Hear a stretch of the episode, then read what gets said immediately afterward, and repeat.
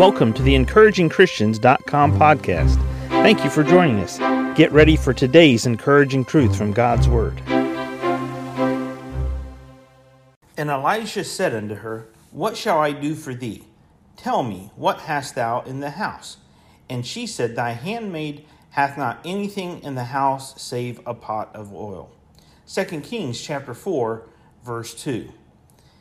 And she said, Thine handmaid hath not anything in the house save a pot of oil. Now, as we come to this, this story, yesterday we, yesterday we looked at the first part of the issue. What is your problem? What is your problem? And this lady, she had a problem, and she came to the man of God, Elisha, with her problem. So Elisha begins to offer her a solution. Now, he offers her a solution, but Elisha doesn't really solve her problem. He gives her the path, he points her in the direction, and she must do the work. Notice what Elisha says What shall I do for thee? Okay, so his first question What am I supposed to do for you? Tell me, what hast thou in the house? So, what Elisha did was he said, okay, so you've got this financial problem and you've got these creditors that are hounding you and they're going to take your boys and they're going to make you their servants to pay off this debt and to pay down the debt that your husband incurred, incurred before he died. Now, tell me, what do you have? So, what Elisha did was he bridged a gap for this lady. He bridged a gap between her problem and her solution. But now we're going to see that God steps in and does a supernatural thing. So, for you and I, when we come to God with a problem, the first thing God does is he bridges a gap between a problem and a solution. And notice what Elisha did here. Elisha said, What hast thou in the house? In other words, what do you have at your disposal? What could you use? What is part of the solution here potentially? What is it that you could use to help solve your problem. Because we as humans, we have problems, and many times we already know what the solution is. God has already shown us, or God's given us a clue, or God's given us a piece of the puzzle.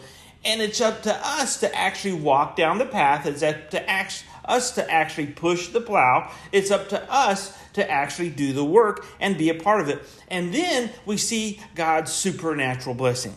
And Elisha said unto her, What shall I do for thee? Tell me, what hast thou in the house? And she said, Thine handmaid hath not anything in the house save a pot of oil. There's nothing in my house save a pot of oil. Okay, so God says, We'll start with that. What do you have in your house? What do you have in your life? Oh, you know, I, I'm a mess. I don't have much of anything. Okay, let's start with what you have. Let's start with who you are. And even the piece of clay that's marred in the potter's hand, God still uses the same clay. And you and I, God uses us and God takes what we have in the house and God does something supernatural with it. We come to Him with the problem, He helps us go back and fix and, and find out and do what the solution is. Then He said, so the man of God said, What is it that, he, that you have in your house? She said, I don't have anything save a pot of oil. And he said, Go borrow the vessels abroad of all thy neighbors, even empty vessels, borrow not a few. Okay, so you and I, when we come to God with a problem, we we expect God to do some out of pocket supernatural thing from the heavens and it's going to register on the satellite Richter scales and God's going to do something and God says, "Look, you got a problem?